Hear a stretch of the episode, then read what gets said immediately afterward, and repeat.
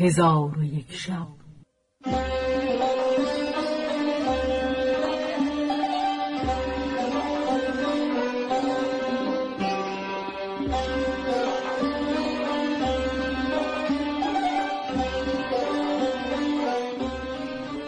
داستانهایی برآمده از ژرفای تاریخ و تمدن و فرهنگ مشرق زمین.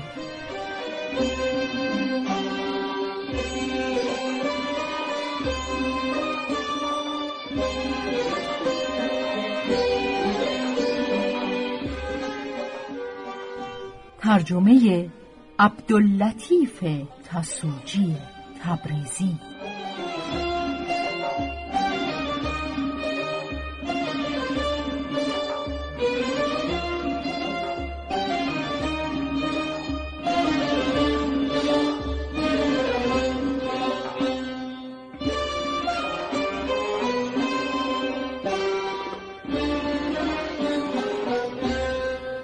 چون شب بیستم برآمد.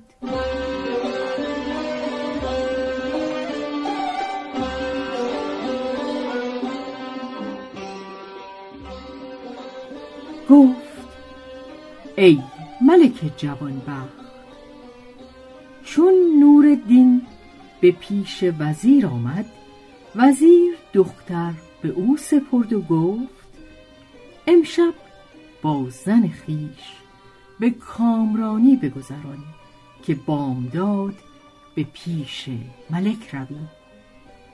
نور دین را ماجرا بدین گونه شد اما شمس دین چون از سفر بازگشت برادر را بر جای نیافت و از خادمان جویا شد. خادمان گفتند روزی که تو با ملک رفتی او نیز به قصد تفرج سوار گشته برفت و تا کنون باز نگشته. شمس الدین را خاطر پریشان گردید و به دوری برادر محزون شد و با خود گفت سبب مسافرت برادر جز این نبوده که من با او درشتی کردم و سخنان تلخ گفتم. در حال برخواسته به پیش ملک رفت و او را از ماجرا بیاگاهانید. ملک به اطراف کتاب ها نوشت و رسولان فرستاد. رسولان برفتند و بیخبر بازگشتند. شمسدین از برادر امید ببرید و خیشتن را ملامت می کرد و از سخنان بیخردانه خود پشیمان بود. پس از چندی شمس الدین دختری از بازرگانان به زنی بخواست اتفاقا شبی که عروس را آوردند نورالدین نیز همان شب با دختر وزیر بسره به هجله اندر شد. هر دو زن به یک شب آبستن شدند. زن شمس الدین دختری بزاد و زن نورالدین پسری. بامداد روز عروسی وزیر بسره نورالدین را پیش ملک برد. نورالدین بس دلبر و خداوند جمال بود و زبان فسیح داشت. آستان ملک ببوسید و این دو بیت برخواند رای سلطان معظم شهریار دادگر. در جهان از روشنایی هست خورشید دگر. زن که چون خورشید روشن رای ملکارای او روشنایی گسترد بر شرق و غرب و بحر و بر. پس ملک ایشان را گرامی بداشت و از وزیر پرسید این پسر کیست؟ وزیر گفت مرا برادری به مصرندر وزیر بود. خود درگذشته دو پسر دارد. پسر بزرگش به جای وی به وزارت نشسته و پسر کهترش همین است که پیش من آمده.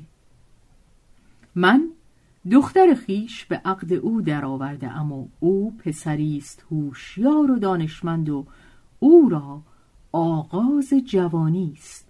اما مرا عمر به پایان رفته و تدبیر من کم شده و چشمم کمبین گشته.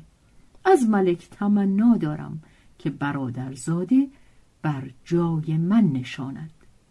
ملک تمنای وزیر به جا آورده سخنش را بپذیرفت و وزارت به نورالدین سپرده.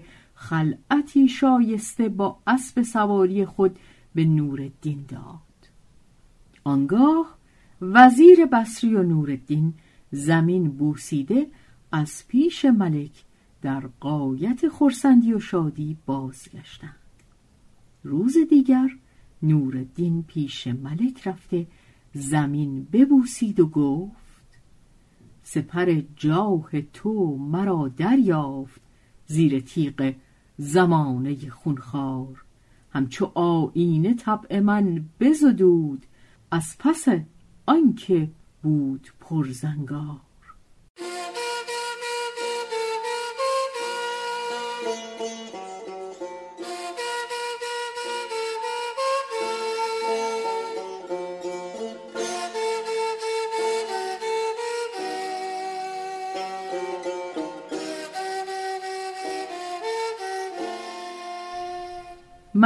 ملک نورالدین را بر مسند وزارت اجازت داد. نورالدین در مسند وزارت نشسته به کار مملکت و رعیت مشغول شد و ملک به سوی او نظاره می کرد. دانشمندی او ملک را سخت عجب آمد. چون دیوان منقضی شد نورالدین به خانه بازگشت و کارهای خیش با وزیر باز گفت و او را از تفقدات ملک آگاه ساخت و هر دو شادمان و خرسند بنشستند و به این ترتیب بگذشت. تا زن نورالدین پسری بزاد. نام او را حسن بدردین نهادند. همه روزه وزیر بصری به تربیت حسن پسر نورالدین مشغول بود.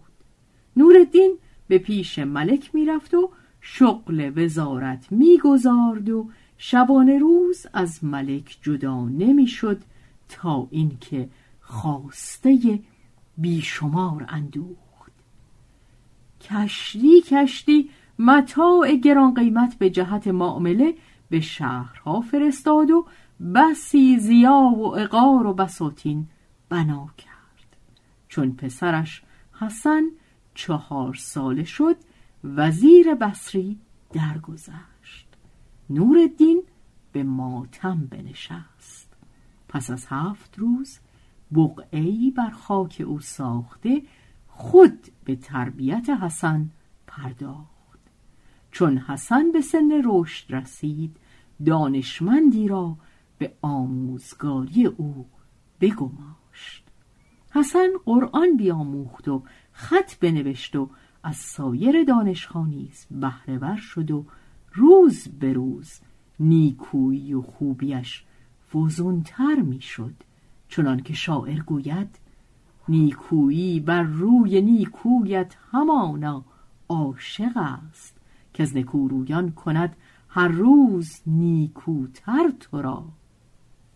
روزی نورالدین جامه های حریر و خزب حسن پوشانیده بر اسبی سوار کرد و پیش ملکش برد.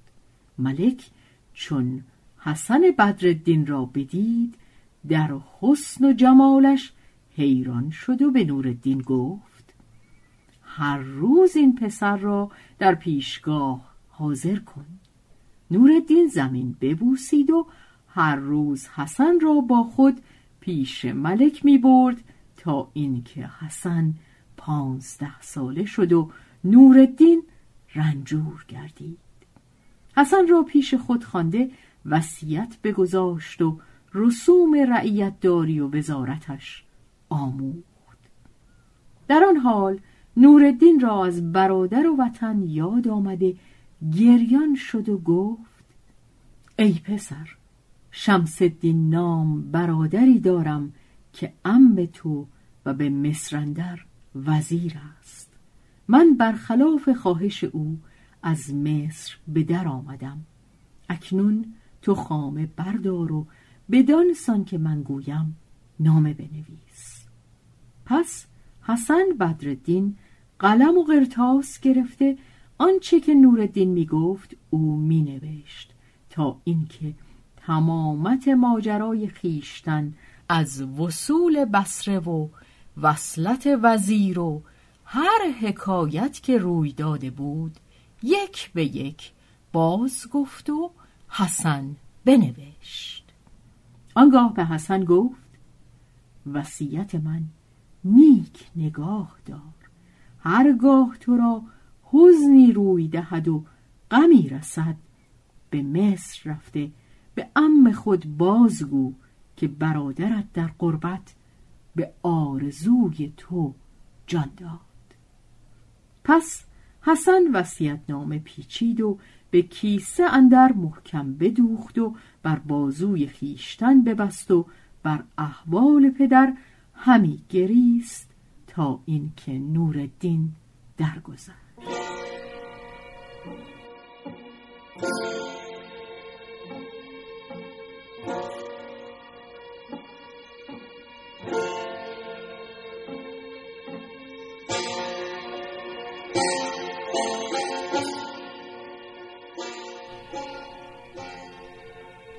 فریاد از خانگیان و کنیزکان بلند شد و ملک و سایر بزرگان و سپاهیان به ماتم نورالدین بنشستند و پس از سه روز به خاکش سپردند و حسن تا دو ماه به ماتمداری نشسته به پیش ملک نمی‌رفت.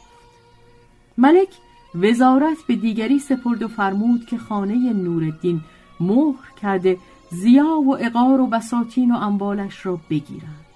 وزیر نو با خادمان قصد خانه نورالدین کرد که خانه را مهر کرده حسن را به قید آورند مملوکی از ممالیک وزیر نورالدین در میان ایشان بود.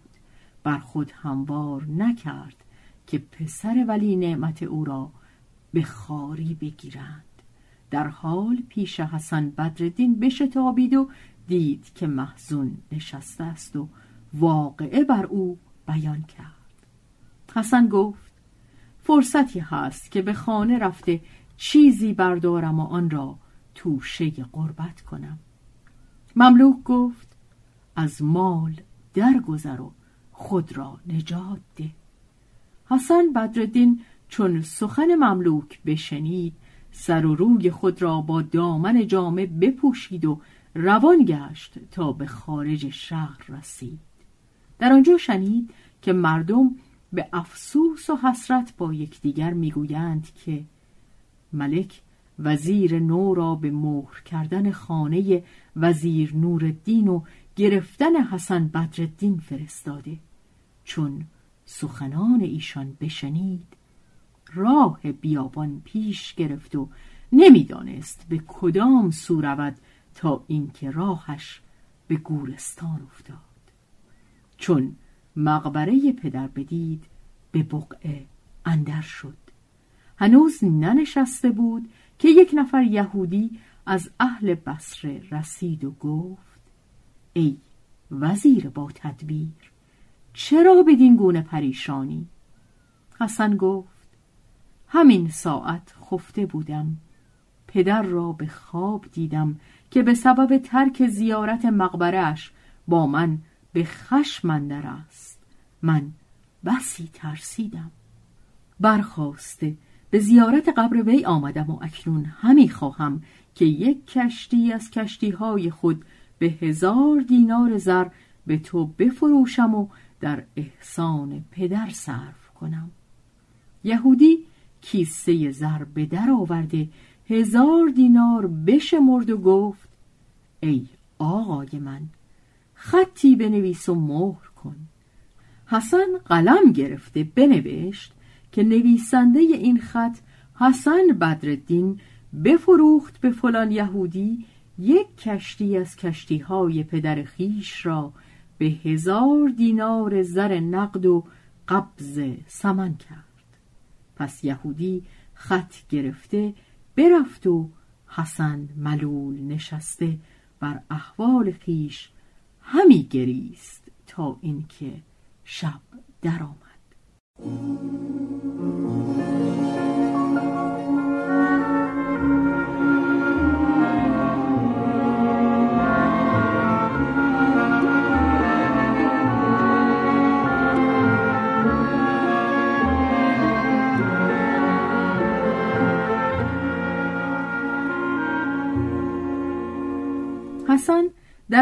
همانجا بخفت.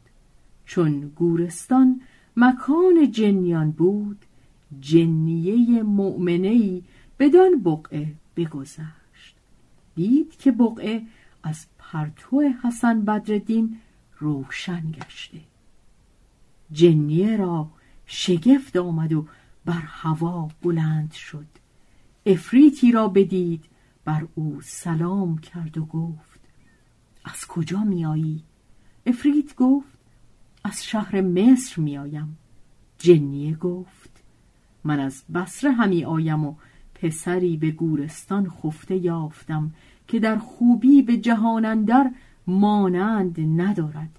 با من بیا به تماشای او روی. پس هر دو به بقعه فرود آمدند و چشم بر جمال حسن بدردین دوختند. جنیه گفت من تا کنون پسری بدین زیبایی ندیدم. افرید گفت من هم آدمی به این خوبی ندیده بودم ولی در مصر شمس الدین وزیر را دختری است که به این پسر همی ماند و ملک مصر او را خواستگاری کرد. وزیر گفت ای پادشاه از حکایت برادرم نوردین آگاه هستی که او از من به خشم روی بتافت و من نیز. از روزی که مادر این دختر را زاده سوگند یاد کرده ام که جز به پسر برادر به دیگری ندهم. چون ملک سخن وزیر بشنید در خشم شد و گفت من از مثل توی دختر می‌خواهم و تو بهانه های خونک میآوری؟ به خدا سوگند دخترت را ندهم مگر به پسترین مردم. پس ملک سیاهی را که پشتش گوژ و سینش برآمده بود بخواست و دختر وزیر را بدو کابین کرد و گفت امشب دختر بدو سپارند و زنگیان بر آن سیاه اهدب گرد آمده بودند و شمهای روشن به دست گرفته گوش پشت را به گربابه می بردند و با یکدیگر مزاح می کردند و همی خندیدند. اما دختر وزیر را مشاتگان می آراستند و او می گریست چون قصه به دینجا رسید بامداد شد و شهرزاد لب از داستان فرو بست.